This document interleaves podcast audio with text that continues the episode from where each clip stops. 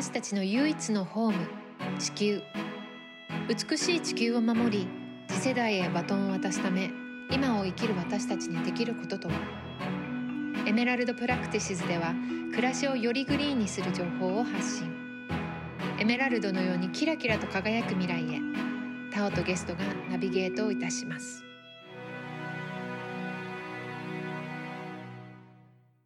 今日はですねもう紹介はいらないですね。女優の二階堂ふみさんに来ていただいています。ふみちゃんよろしくお願いします。よろしくお願いします。ありがとうございます。あの呼んでいただけてとても光栄です。いやいやいやもう私もすごい楽しみにしてました。私ふみちゃんはもちろんあの映画とかで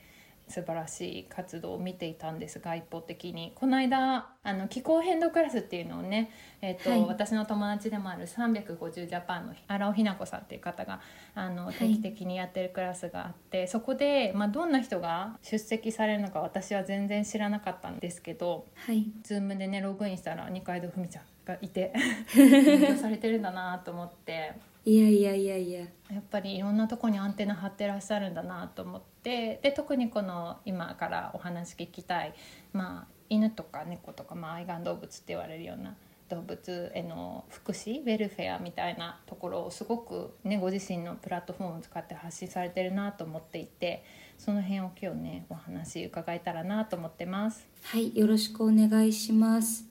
あの気候変動のクラスは私も初めて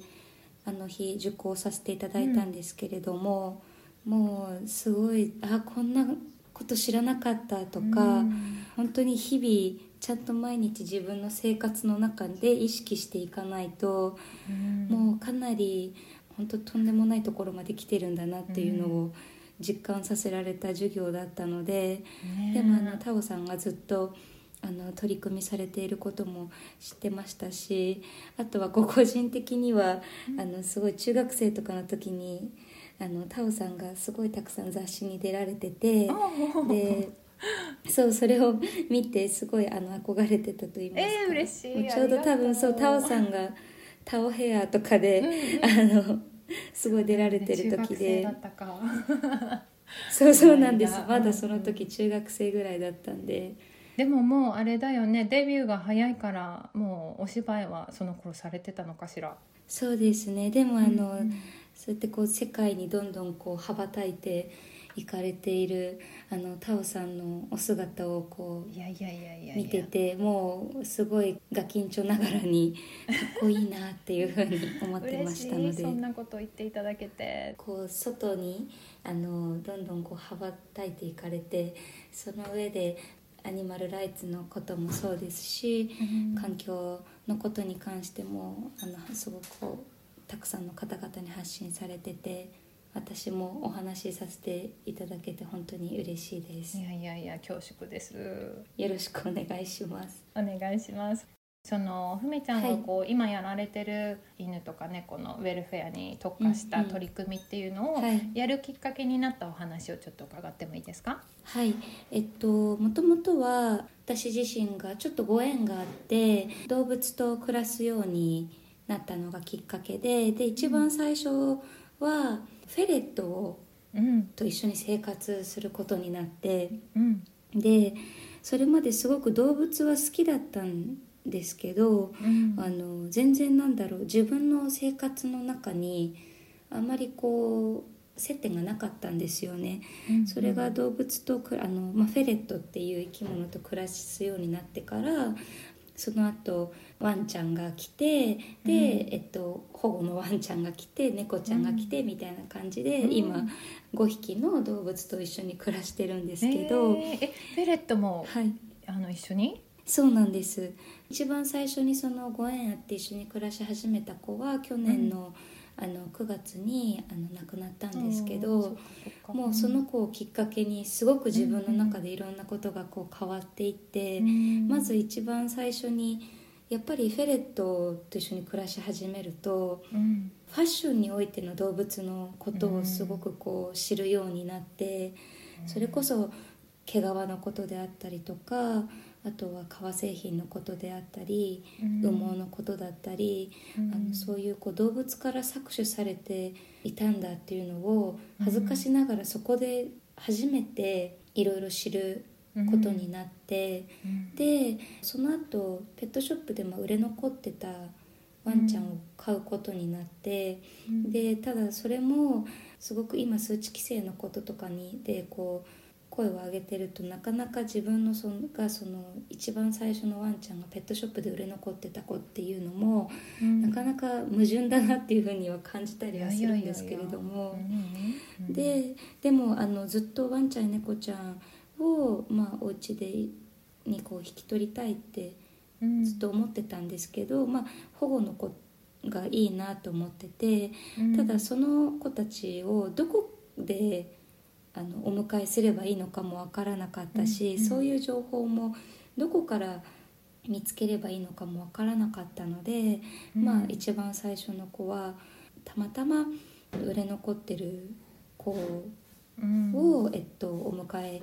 することになってでその後その2匹目の子をあの繁殖犬元繁殖犬の子が保護されてたので、その子を引き取ることになってっていうのが、うん今につながる流れなんですけれども、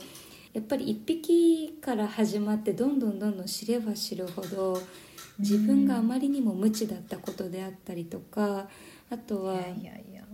ペット産業ってこういうことだったんだとかもともとペットショップってあんまりこう見たくないとか、うん。すごくこう怖いっていう風なイメージはあったんですけどまさかここまでひどいものだったとはっていうことがたくさんあってうん。そこからこうちょっとずつ調べるようになって自分にできることは何だろうっていう風に思って今に至るっていう感じですね。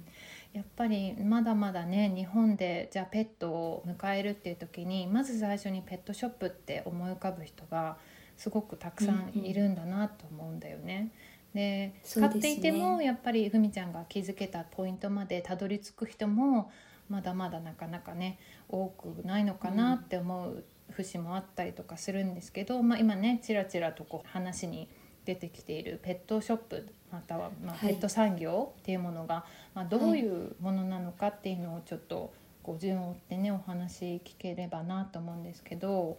特に都会なんかだとあの、割とどこの町にもペットショップって見つかる？うん簡単に。そうですね、その中で、まあ、うん。生体販売って言われる、まあ、命をお金で、ね、売っているっていう、まあ、ペットショップがすごく普通にあるけどもこれは割とこう欧米とかではもう禁止されてるところも多かったりしてアメリカに私は住んでるんだけども、あのセンター販売してる、あのお店はある。あるけども日本ほど街角街角行くところどころで、しょっちゅう目にするっていうような状況ではないんだよね。そうですね。あとは動物って都会でやっぱり一緒に暮らすのには結構ハードルが高い部分も大きいと思うんですけれども、うん。そういうものにあまりこう配慮されてない場所に突然あったりとかもするじゃないですか、うん。それがやっぱり日本にいると結構もう当たり前の状況になっててうん。そこにこう違和感を多分感じてる人はたくさんいるんだけれども、うん。なんだろうそれが東京がやっぱ一番多いのでペットショップの数は、うんうん。やっぱり必要とする人たちがいるから、あのそこにたくさん、まあ、授業として拡大されてるっていうのが現状なのかなっていうふうに思うんですけど。うん。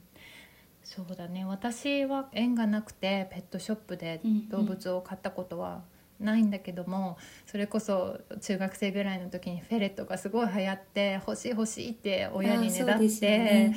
そうでもダメメって言われて、あのうちはずっと野良猫を、まあ、保護したりとかシェルターから保護してるっていう。たまたまね本当にそれこそ私はペット産業のことを知らずにそういう選択をしてきたんだけどなんかね、うんうん。私も本当に環境問題からアニマルライツの問題に取り組むようになってまずこう、あこれ問題だと思って取り組んだのって畜産動物だったんだよね。で、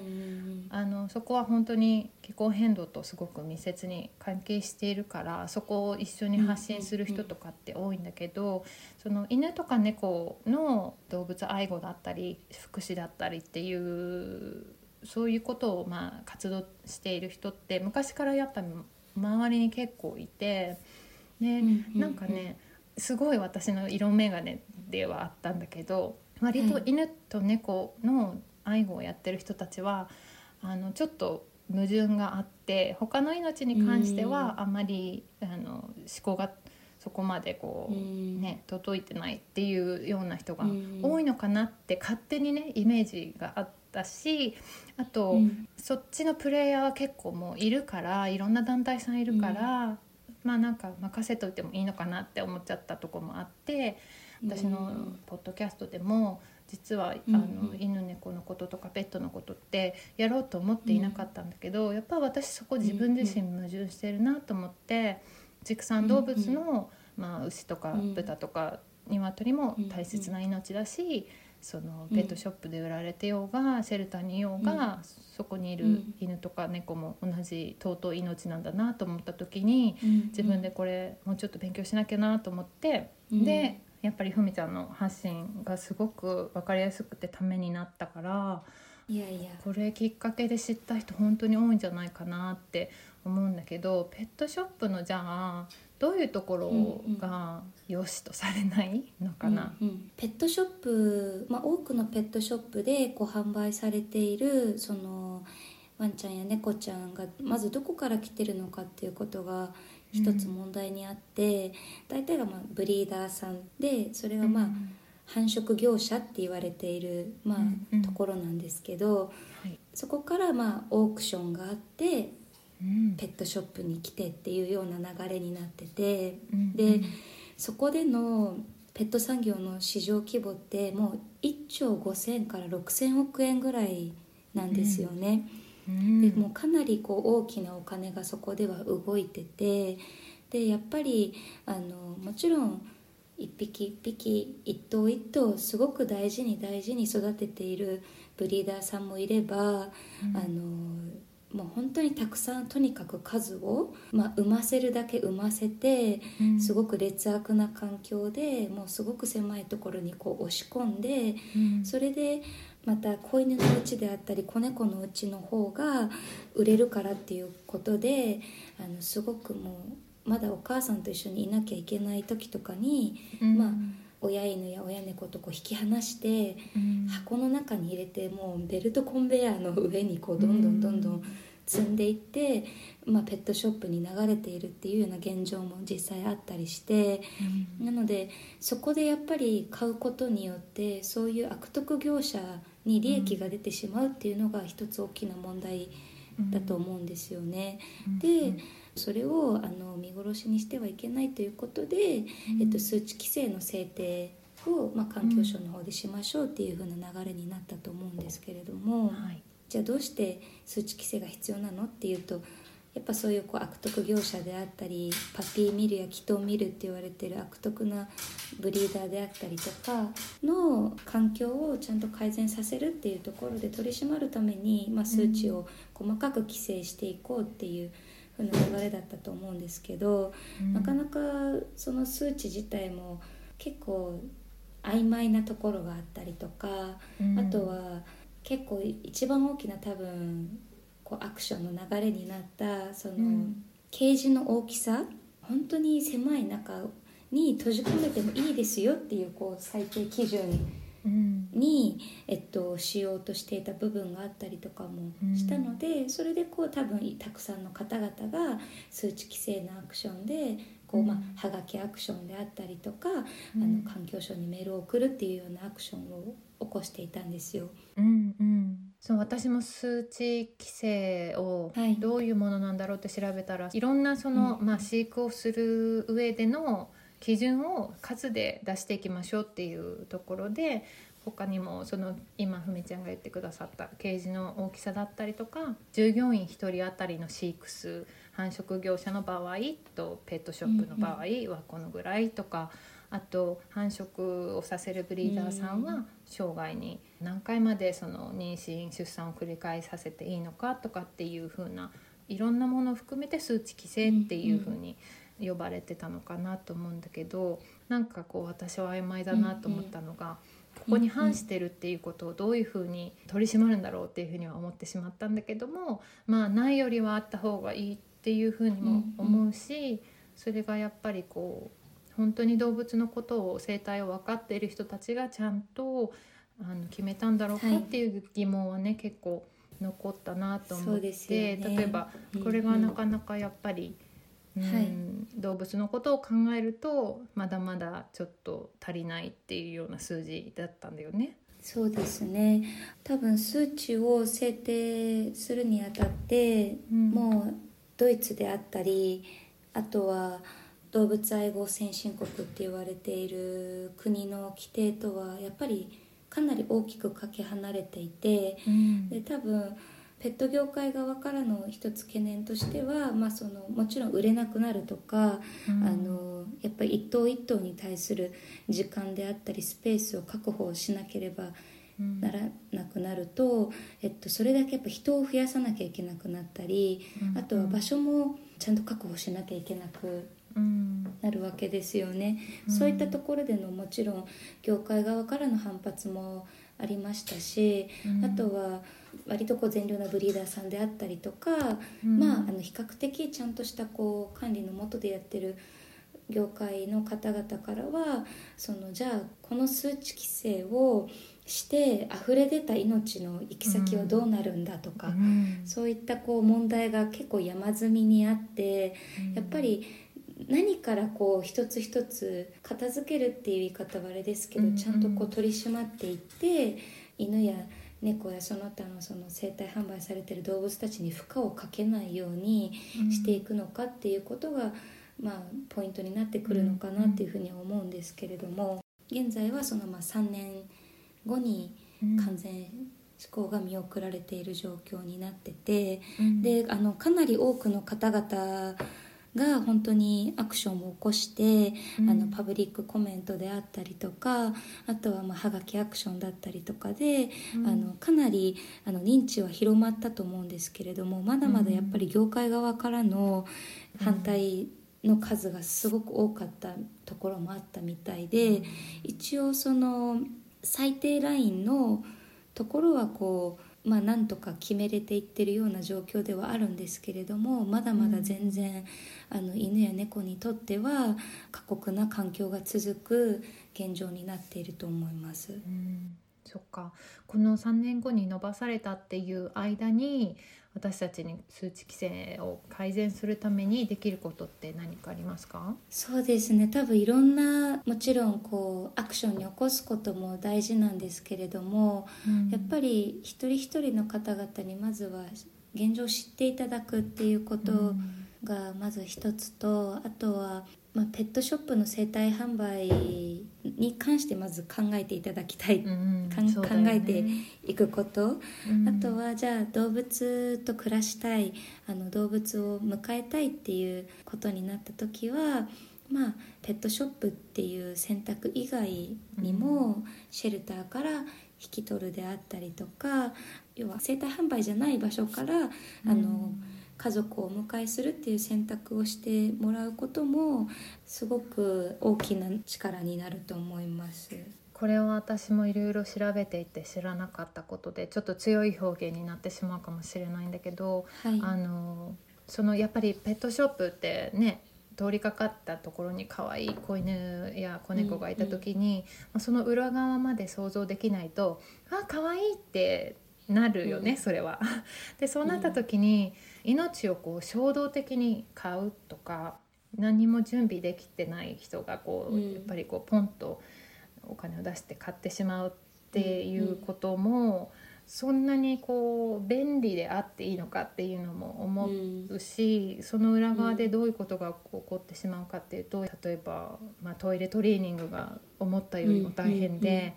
リターンしますとかねそういうお客さんが結構いたりとか、うんうん、あと抱っこしませんかっていう抱っこ商法みたいなの、うん。言葉があるらしいんだけども、そのうん。やっぱり知らない人にこう次から次へと手渡されて、すごく怖い環境で、その子犬や子猫がこうプルプルと震えるのを、うんあのかわいそうと思って飼ってしまう人うん。が結構いるっていう話をしていたりとか、繁華街とかでその夜まで営業しているペットショップうん。は割とそのキャバクラで働いてる方とかをターゲットにしたりとかして、うん。あのそれこそさっきの衝動買いもそうだしう、ん。なんだろうな動物を飼うっていう、うんうん。お世話をするっていう状況下に生活スタイルのない人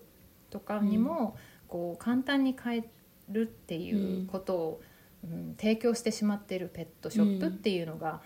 すごく多いっていうのとかを聞いて、本当に今ふみちゃんが言ったようにやっぱり動物と暮らしたいっていう気持ちは私もあのずっとあったしそれ自体は悪いことではないとは思うんだけどもどこからその命を迎えるかっていうのはね考えていってほしいなと思うんだけどその売れ残った子っていうのはどうなるかご存知ですか？はい。まあそこういう個数値規制の中でたくさん出てくる単語が、まあ、引き取り屋っはい。て言われる存在があって、まあ、それはそのやっぱりペットショップっていうものがあるから引き取り屋も存在していて、うん。そのペットショップで売れ残った子であったりとか、まあ、あとはそういう繁殖業者で売れ残ったとかもう産めなくなってしまったみたいな子たちを、うん。まあ、引き取り屋が引き取ってうん。もういくらか払ってうん。で、まあ、そこですごくこう劣悪な環境の中で犬や猫を飼育して、まあ、その子たちが死ぬのをうん。待つみたいな、うん。まあ、場所があって。うん。でまあこう引き取り屋っていうと、まあ、みんな引き取ってもちろんみんなこうそれぞれ可愛がってあのみんなにとっての楽園でっていうのはなかなかこううまくいかないじゃないですか。やっぱり動物は病気にだってなるしうん。一匹一匹ケアが必要なのにそんなやっぱり何百頭とか何百匹っているとやっぱりお世話だって行き届かなくなるしそういうところでどんどんどんどん感染症であったりとかうん。あとはまあ爪もすごい伸び放題になってしまってとかうん。ですごい狭いところにずっと入れられてるからみんなこうストレスで病気になってしまったりみたいな。そこにレスキューに行った人が言うのはもう本当に地獄絵図だって言ってて、うん。もう匂いもひどいし、うん。もうそこにいるもうそのまま亡くなったまま放置されてる子とかもいたりするみたいで、っていうような場所がありますね。でそれはやっぱりペットショップがあるからうん。引き取り屋が存在しているっていうそうだよね。大きくあると思います。うん、ふみちゃんも最初その売れ残ったワンちゃんを引き取ったっていうふうに引き取ったっていうか、うん。ね購入したっていうふうに言っていたけど、はい。やっぱりこうずっと絶えず命がこう運ばれてきて売られるっていうの背景には、その子たちが全員幸せな家族を見つけられるわけはなくてやっぱりこう、うんあぶれちゃう子たちがどういうふうに扱われるかっていうところを想像してその一匹を救いたいっていうこの子かわいそうって思う気持ちはわかるんだけど、これを続けていくことによってこのビジネスがずっと絶え間なく循環していってしまうっていうことを知っておくっていうのはすごく重要かなと思うんだけどもそうですね。犬猫の特に野良猫とか野良犬っていうのを、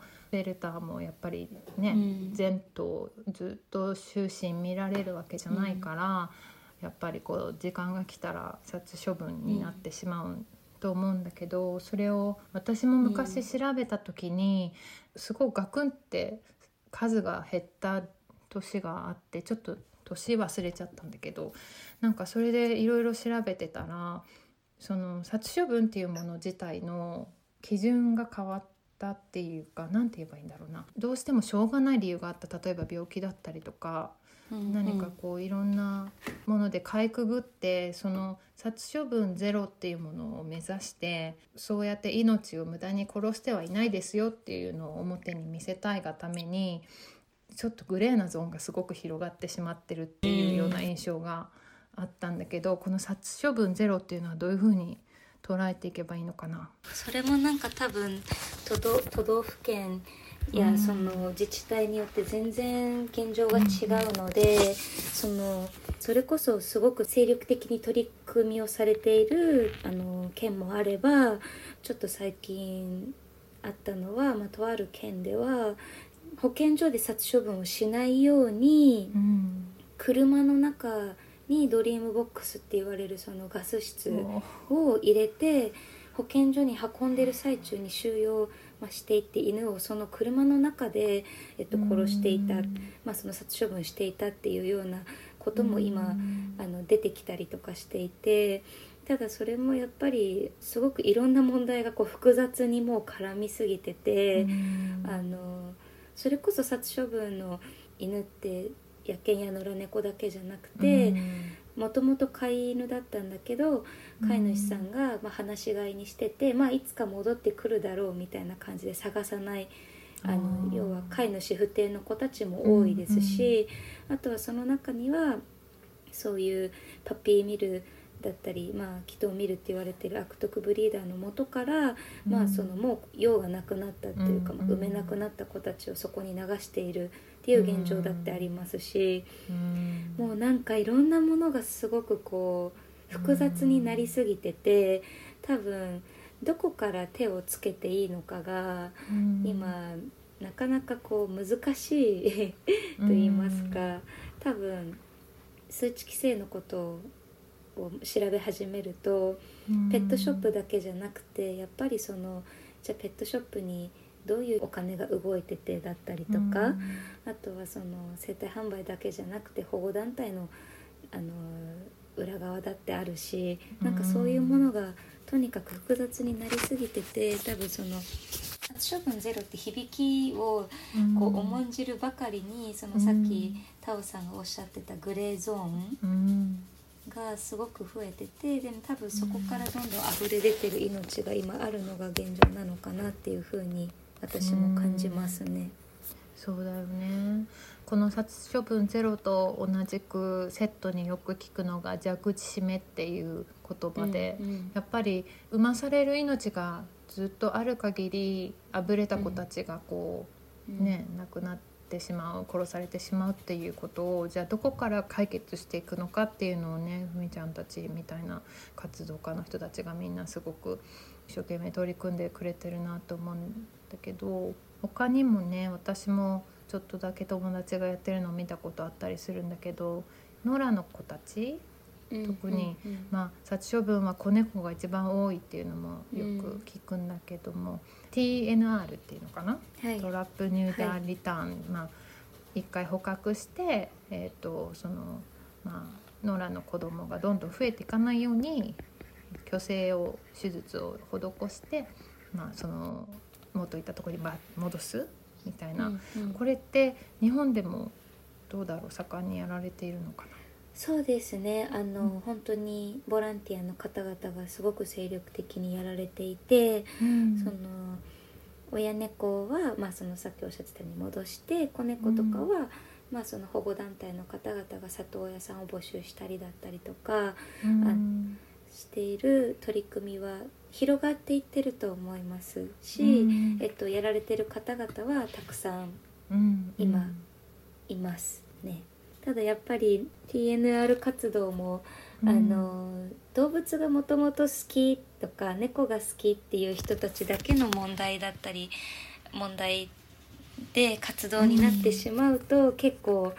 あの難しいというかやっぱり、うん、中には動物が苦手な方々もいるしアレルギーの方々もいるし、うん。なんかそういうこう動物に対しての多分こう距離感だったり温度感だったり思いや考えってそれぞれみんな違うから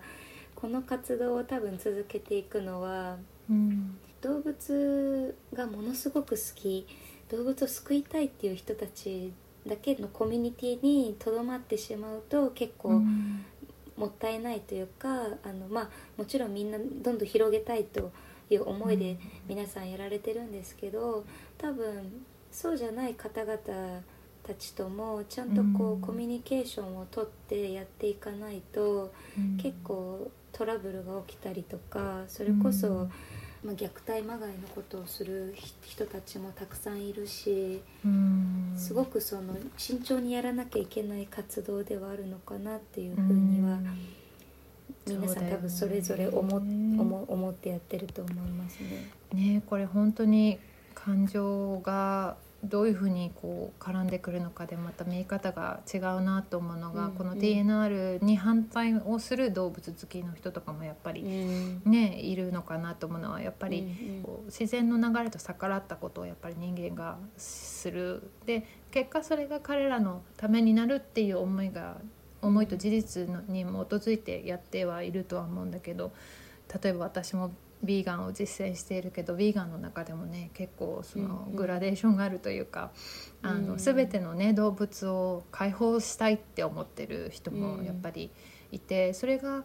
うんなんて言うんだろうなゴールではあるとは思うんだけどそのためにやっていかなきゃ解決一つ一つこう丁寧に対応していかなきゃいけないところが実際にあって、あんまりこう感情とそのアイデアリスティックなところだけではなかなかねこう現状が改善できないんだろうなと思ってこれすごく複雑だなと私もそうですよね、うん。確かに。多分動物愛護もそれぞれ考え方がうん。違うしそれこそ数値規制のことで言うとやっぱりブリーダーを廃止してしまうとうん。純血種が残らなくなってしまう。ねそこよねってういう考え方もあるし、ただ一番大事なのはみんなでも、まあ、そのそういうことに関心のある方々っていうのはやっぱみんな動物が好きだし、ん。みんなあの命を守りたいと思ってるしうん。だからこう人と人がこう対立するのではなくてねこう足りない部分であったりとかあとは補い合いながらこう、うん。一緒にみんなでこう手を取り合って活動していけるのが理想だとは思うんですけど、うん。やっぱりよくいろいろなことを教えていただいているうん。団体の方もおっしゃってたのは動物の問題っていうよりかはやっぱり人の問題に直結していくことだから、なんかそこをどういうふうにあのちゃんとコミュニケーションをとってやっていくのかっていうのがすごく大事だってことをおっしゃってましたうね。んなんか私がどしっとこう自分の心に響いた、まあ、その人は実生活でもビーガンをやってるっておっしゃっていたけどもあのそもそもいいブリーダーなんていないっていううん。ご意見の方で、でまあそれはすごくありとあらゆるやっぱり食肉だったりそういう毛皮だったり、うん。いろんな命に対してもうちょっとこう慈悲の,、うんうん。あの心がないとなかなかたどり着けない領域ではあるとは思うんだけどもやっぱりこういくら可愛がって飼育していたとしても、そのお腹を痛めて産んだ子を、まあ、売りに出すっていうことが、うんうんまあうん、ビジネスとしてなってるっていうことは動物の搾取であるしその子のうんうん親の犬だったり猫だったりのことを考えるとねお腹を痛めて産んだのによそへやられちゃうっていうのは果たして可愛がってるっていうのかみたいなね、あの本当にいろんな意見があるなと思っていて。で、うん。じゃあその今ふみちゃんが言ったあの種をね絶やさないでいくっていうことが大事だと思ってらっしゃるブリーダーさんの方。っていうのをすごく私もどういうふうに捉えたらいいんだろうと思っていた時に、あのこれ人間にも言えるなと思うんだけど、うん。あの純潔であるってことをさすごくうん。こう誇る文化もいろんなね国でそういうプライドがあったりとかしてそれがいいことだとか悪いこととかじゃないんだけどもあのそれってすごく目に見えないものを話してるな、私たちって思う時があって。うん。あのこうやっぱりいろんな文化やいろんな血筋が混ざった人たちがどんどん増えてってグローバルなうん。社会になっていってる。そういう社会も私はすごく好きだしうん。そうなった時にやっぱりいろんな種がこうどんどんどんどん長い年月を経て淘汰されてってる。で、まあ、強いものが生き残って弱いものが生き残ってっていう自然の流れがある中で、その愛玩動物に関して、まあ、畜産動物もそうなんだけど、人間が手を加えて、その種類をもう、なんだろういじってしまっている。で本来だったら存在しない、まあ、その例えば食用の鶏のブロイラーとかさ、あのあ本当にあんなスピードであの大きくなっちゃう鳥は自然界には存在しないんだけど人間がそういうふうに都合よく作った種類っていうものが、まあ、結構残念ながらあって、そういうものを絶やさないでいく努力って必要なのかなってちょっと思ったりとかして、で私もこれ本当全然知らなかったんだけど頭の大きい犬の種類例えばフレンチブルドッグとか。担当種。うん担当種っていうんだよね。その帝王切開でないと生まれてこれないんでしょ？そうなんですよ、うん、それとかって参道を通れないので、うんうん、それってのはやっぱり人間がそういうふうに遺伝子を組み替えてあの改良してしまったからそういうことになってるってことなのかな？そうですね。あの担当種のやっぱり多くは、うん、あの人の手によって作られたあの、生き物でき物とかそういう種類の子たちもあるのでそういう子たちはやっぱりあの帝王切開じゃないと産めないっていうのはありますね。それってすごい負担が大きいしやっぱりそうなんですどんどんどんどん小さく改良していってる種類もあるじゃない、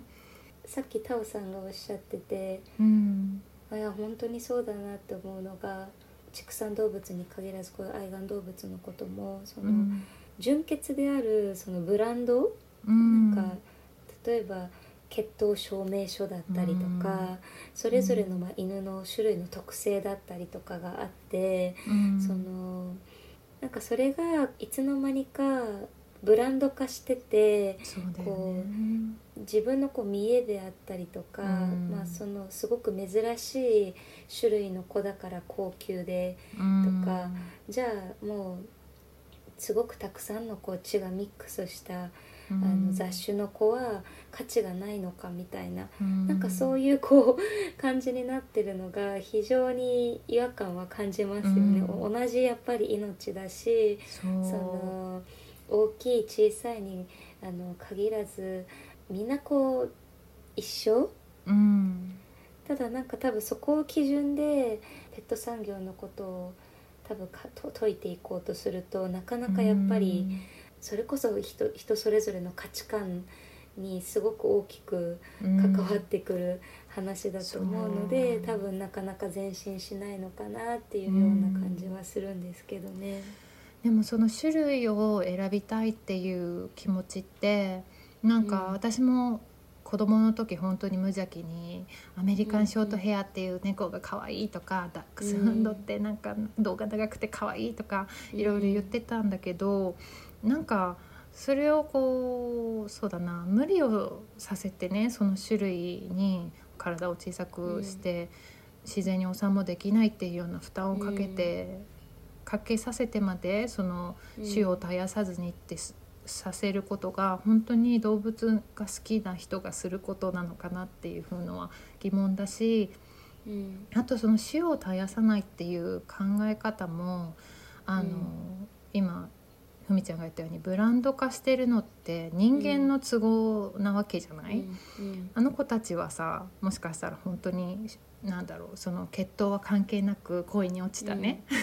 うん、あのパートナーと。ねミックス犬だったりミックス猫を産みたいかもしれないし、それをやっぱりあの人間がコントロールしてるっていう時点ですごく不思議な、まあ、図ができてしまっていて。なんかそれをじゃあもうじゃあ全部解放して好きなだけこう荒廃してくださいっていうのも違うんだろうなと思うからこれ本当になんか時間がかかる問題なんだなとは思うんだけどやっぱり最初にみんなができることって考えたら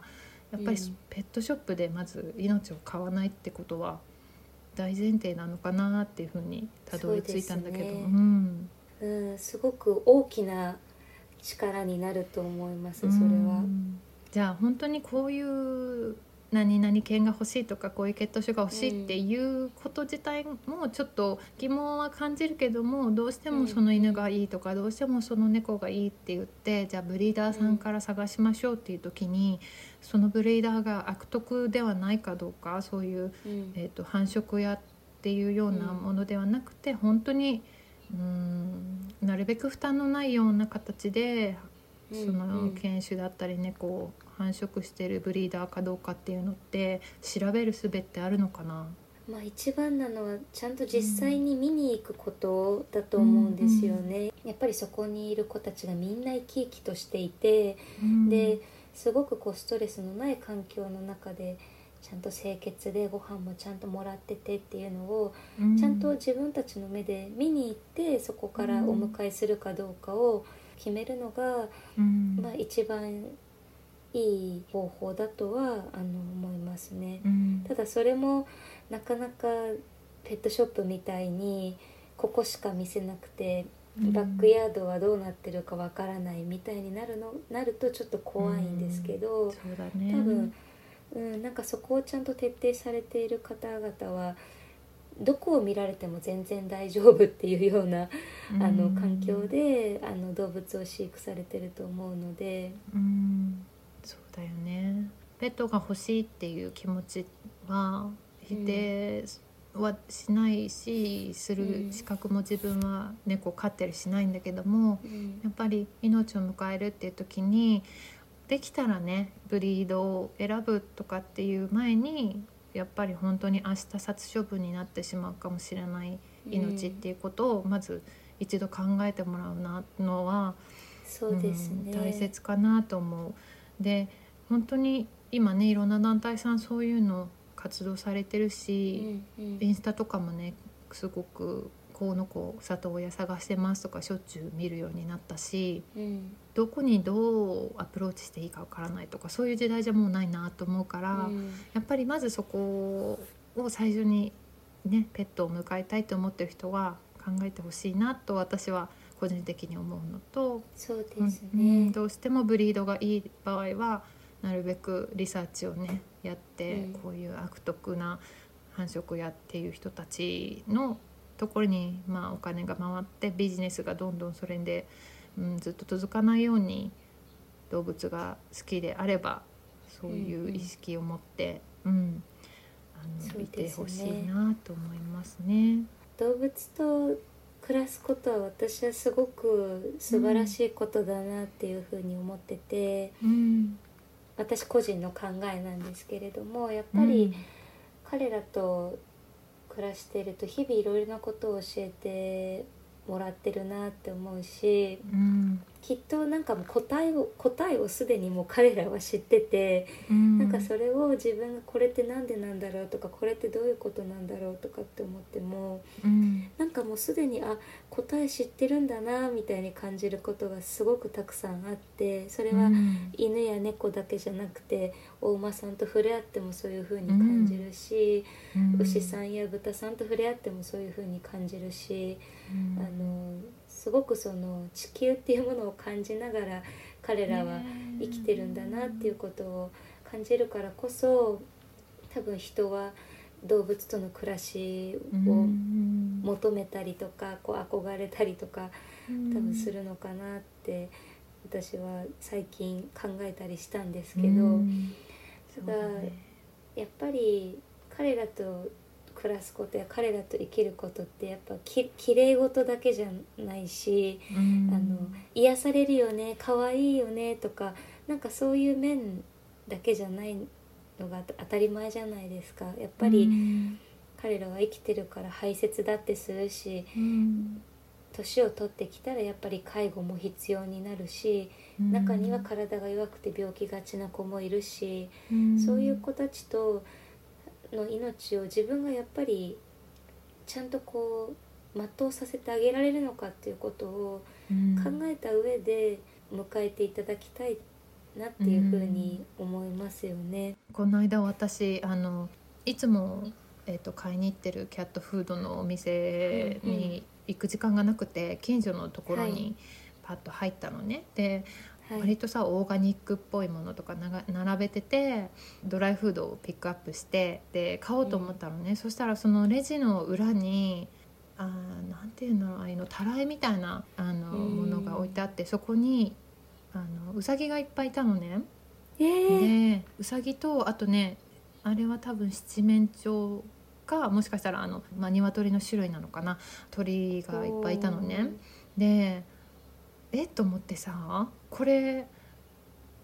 まあケージには入ってないけどうん。これお日様当たんないよなと思った瞬間に、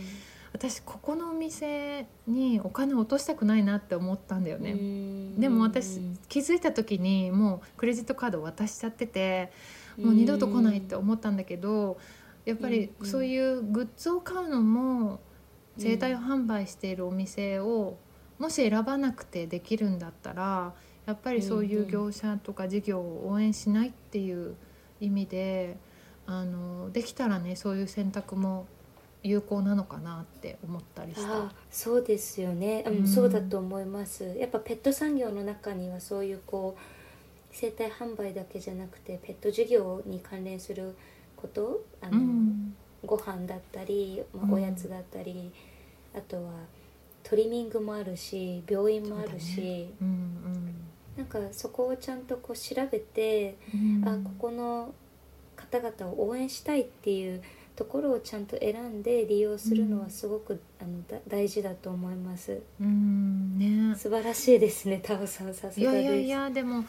うんなんかいやーと思ってでもそれだけはもう買っちゃったんだけどもう二度と行かないようにしようと思ったんだけどまたこれもうん。あの他の人から聞いたのはそういう生態販売をしているあの、うん。お店で保護猫保護犬ビジネスみたいなのが始まっているっていう話を聞いて、そのもう売れ残ってしまった子だったりとか、その繁殖犬だったうんんですとかって言ってそのイメージアップに使うそういううん。福祉のあの活動もうちはしているんですよみたいなことを言いつつ、うんじゃあこの子は、まあえっとお値段はないけども代わりうん。にこの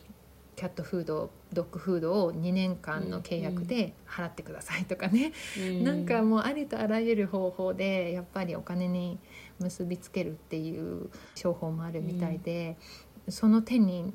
乗らないようにねなるべく避けていけたらいいなと思うよね。もうなんかこういろんなところにそれが落とし穴のようにありすぎて、うん。うっかりしてるとうん。あ危ない危ないみたいなことって結構あったりしますよね。ね。私今山口県の周南市から野犬ちゃんを、えっとうんうん。一時預かりのお手伝いをさせていただいてて、うんで今あのお家にいるんですけどうん。あのすっごくやっぱり山で生まれ育っただけあってうん。もう本当に全然懐かないんですよ。うん。一番最初にやっぱり来た時はリードをうん。取ろうとしただけで噛まれそうになったりとかして、うん。でその子たちは本当に殺処分がもう明日までとかだったので、お預かりのお手伝いさせていただけたらなというふうに思って、うん。あのお預かりしたんですけど預かるっていうのはその里親が見つかるまでっていうそうです。はい、うん。あの次の里親さんが見つかるまでうちでお預かりして、うん。でその間に里親さんを探すっていう風な流れなんですけどやっぱり野犬ちゃんってそれこそ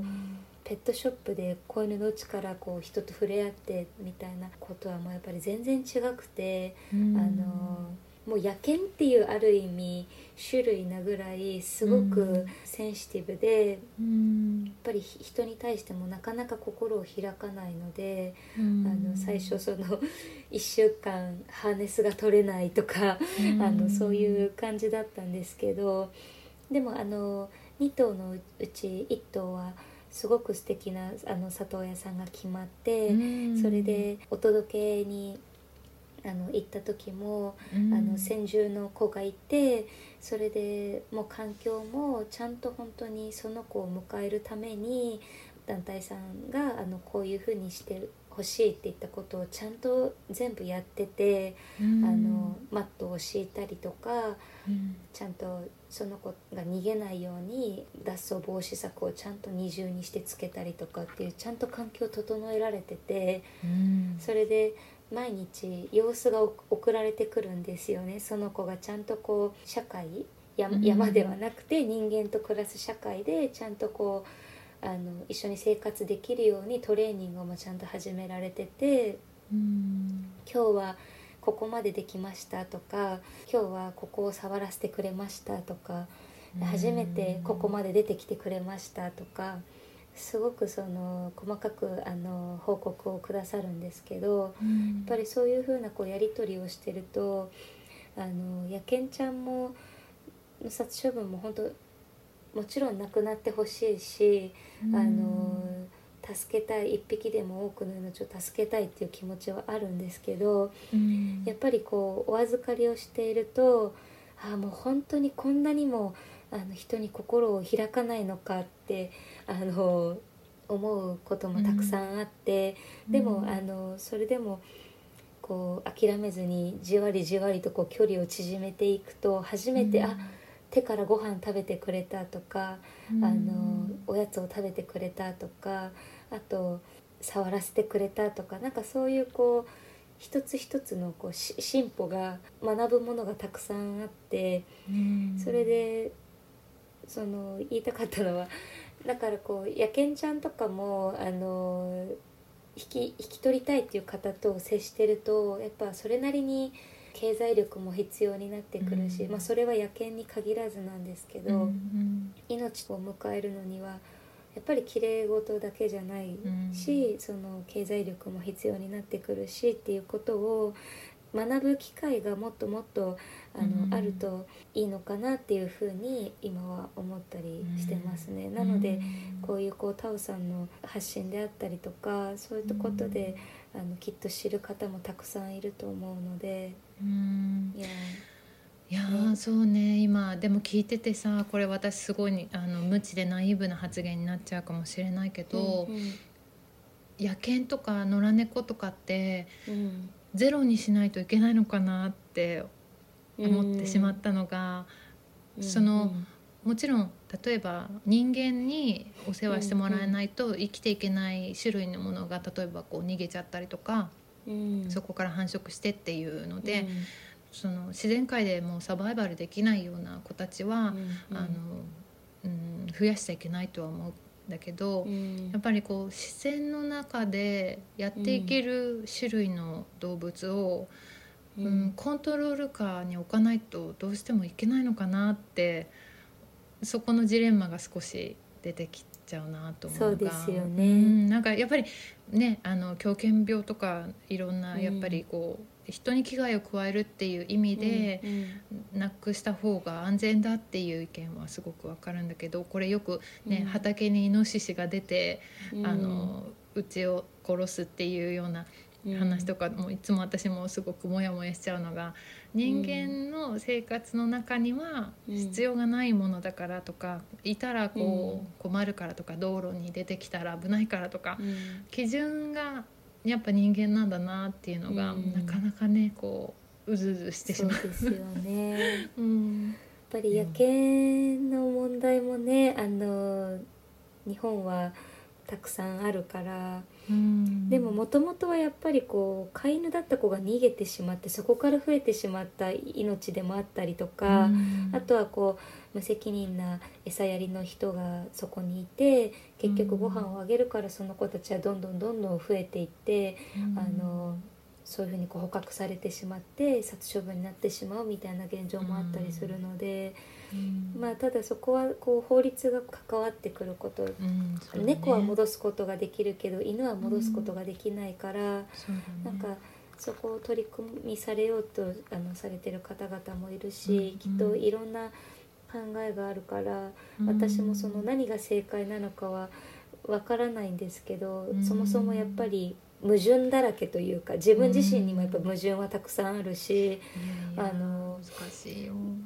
うん、どその人間以外の動物とどうやったらうん。ちゃんとこ地球に住む同じ仲間として人間が基準じゃないところで彼らと接することができるのかっていうのは、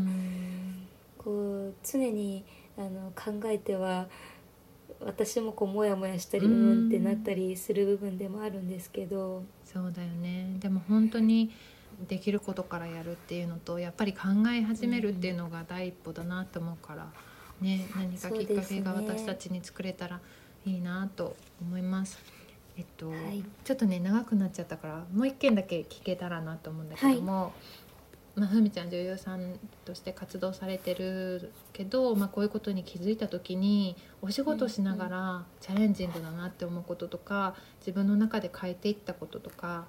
こういうふうに例えば日本の芸能界とかあの映画界が変わっていったらいいなって思うこととかってありますか？そうですね。うん。例えば私はねその、自分がビーガンになろうと思ってからじゃあ動物が扱われる作品っていうのに対してどうやって向き合おうってすごい考えて、うん、幸運にもあのビーガンになってから動物のシーンは私はやっていないんだけどでも過去にはやっぱり馬に乗るシーンがあったりとか、うん、あと、うん、結構これは今考えるとありえないなと思ったりするんだけどブッチャーみたいなところから、まあ、豚の丸々死体を持ってきて解体するシーンがあったりとかね、まあ、その後ちゃんと、うん、いただくっていうようなスタッフの説明はあったけどそれを自分で目視できるわけではないし、そのショービジネスに使われる動物っていうものをどういうふうに捉えればいいのかなっていうのはまだまだ自分の中でも。答えが出てないんだけどふみちゃんの葛藤とか、ちょっとシェアできるものがあったら聞いてもいいかな。そうですね。私もそこは常に葛藤、うん、葛藤っていうか、うん、あのでもちろんいい部分もあると思うんですよ。それこそ私がしていることって本当にこう団体さんがもう最前線でやられていることに比べたらもう本当に自分のできることをっていうとすごくこう小さな小さな規模のことしかできてないのでいやいや。まだまだ全然なんかそこももどかしいなと思ったりする部分もあるんですけど、うんうん、でもこういうお仕事をしているからそれこそ広めることができることもあるし、うん、知って、ね、あのもらえるあの、チャンスもいただけたりするしこうやってタオさんとお話しさせていただいてこう今2人が話していることをこうシェアしたりすることもできるし、それは本当にこのお仕事をしているからこそできることだなっていうこともあって、ただやっぱりそこでこう出てくる矛盾であったりとか、それはこう自分が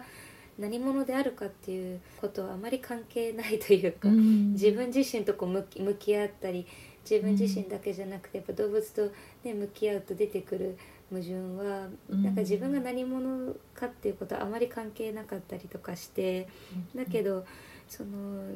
やっぱり仕事をしていると例えばこのことについてはどこまで自分は言って大丈夫なのかなとかなんか、やっぱり誰も傷つけたくないって思うしできれば誰かと争いたいために発言していることじゃなかったりもするし。一番の目的はそういうこう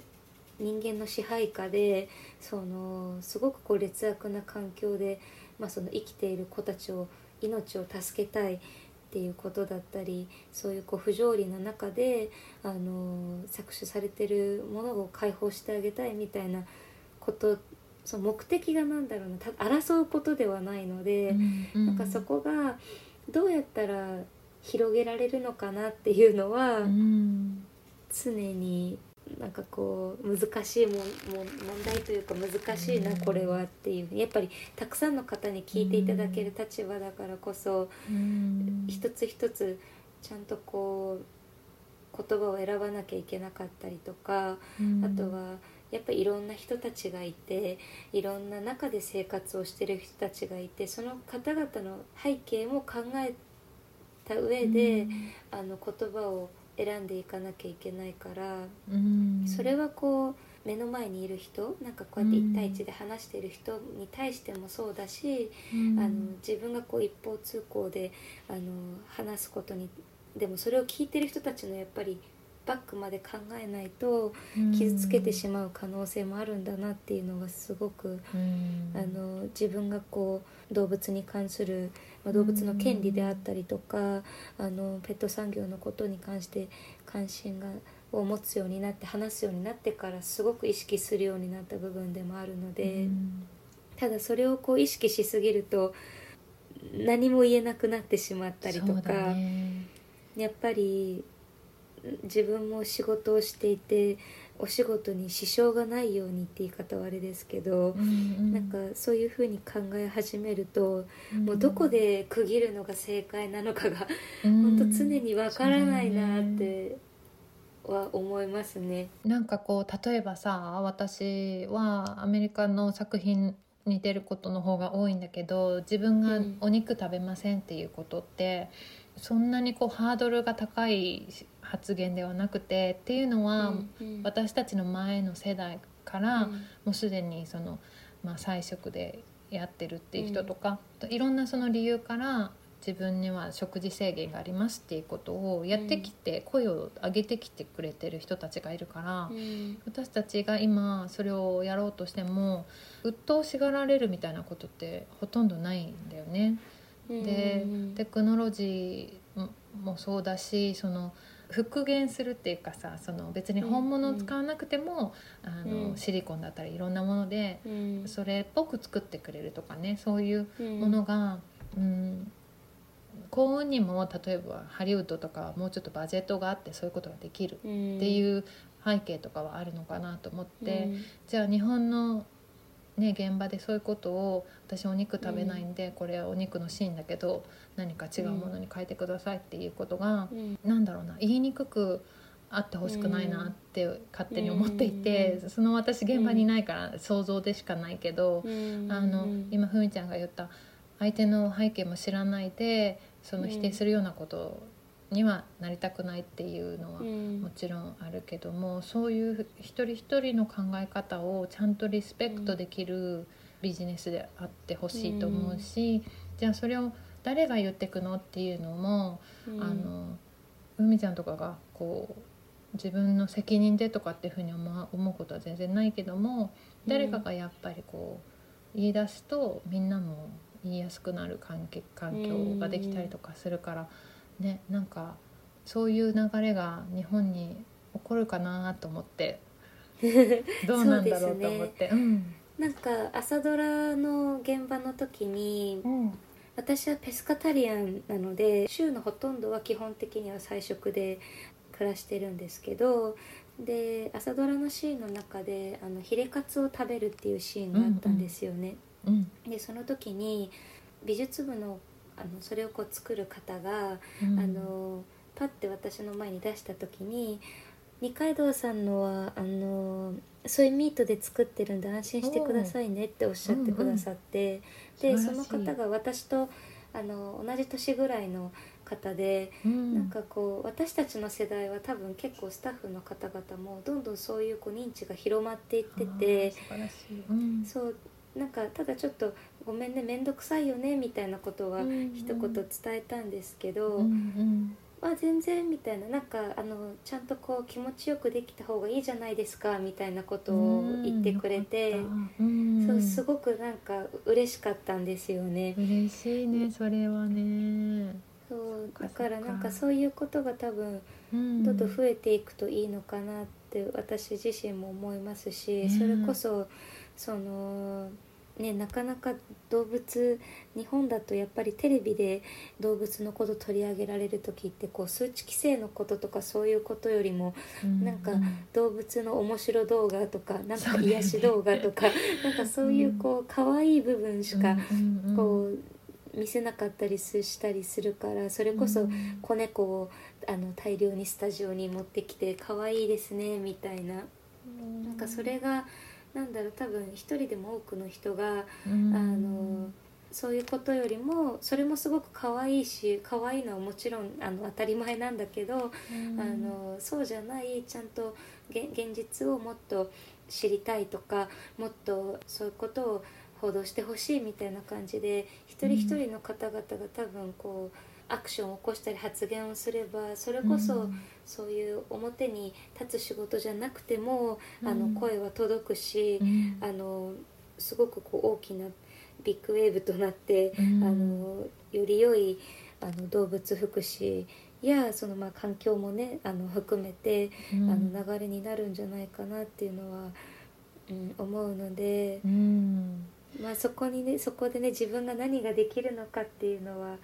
ありますけどね。はい。うん。いやー本当に私も日々あこの仕事どうしようとかあ現場来てみたらうん。ね望ましい環境ではなかったとかねいろいろあるけどもうん。やっぱり最初にふみちゃんが言ったようにね聞いてくれる人見てくれる人がいるからこそ伝えられるところっていうのをうん。見失わないようにバランス取りながらね日々活動してるんですけども本当にそういう人たちが一人でも増えてくだろうし、うんあの今の美術部の方が言ったようにそういうことにリスペクトを持てるスタッフさんもやっぱり一緒に育っていくっていう意味で、あの未来は明るいなって今ちょっと思って嬉しいなと思いました。ね、うん。なんか一人でも多くの方々に考えていただける機会を作れるのがうん。この仕事の良さだと思うので、ねなんかこう否定するのではなくて、うん。どうやったら改善できるのかとかどうやったらよりよくできるのかより良いこう未来を作れるのかっていうのをこう多角的な視点で見ながら、こうみんなでシェアして、まあね、今いける時代だし、うん。なんかそういうのをもっと機会を増やしていきたいですよね。うん。いやもう頼もしい本当にふみちゃん、いやいやねもう全然頑張ってくださいもう。いやいやいや、はい。応援しております。じゃあふみちゃん今日は本当に長い間ありがとうございました。ありがとうございました、うん。すごく勉強になることばかりでした。こちらこそ。本当に素晴らしい時間をありがとうございました。本当に応援しているので頑張ってください。もしね今後何かいろいろこういう活動でご一緒できる機会があれば嬉しいなと思います。はいぜひよろしくお願いします。はいじゃあ今日はありがとうございます。ありがとうございました。 Emerald Practices では Twitter や Instagram でも随時情報をアップしているのでそちらのフォローもよろしくお願いいたしますそれではまた次回。 co-host はオノリリアン。監修は大井ゆいか音楽はジェームス・マレンがお届けいたしました。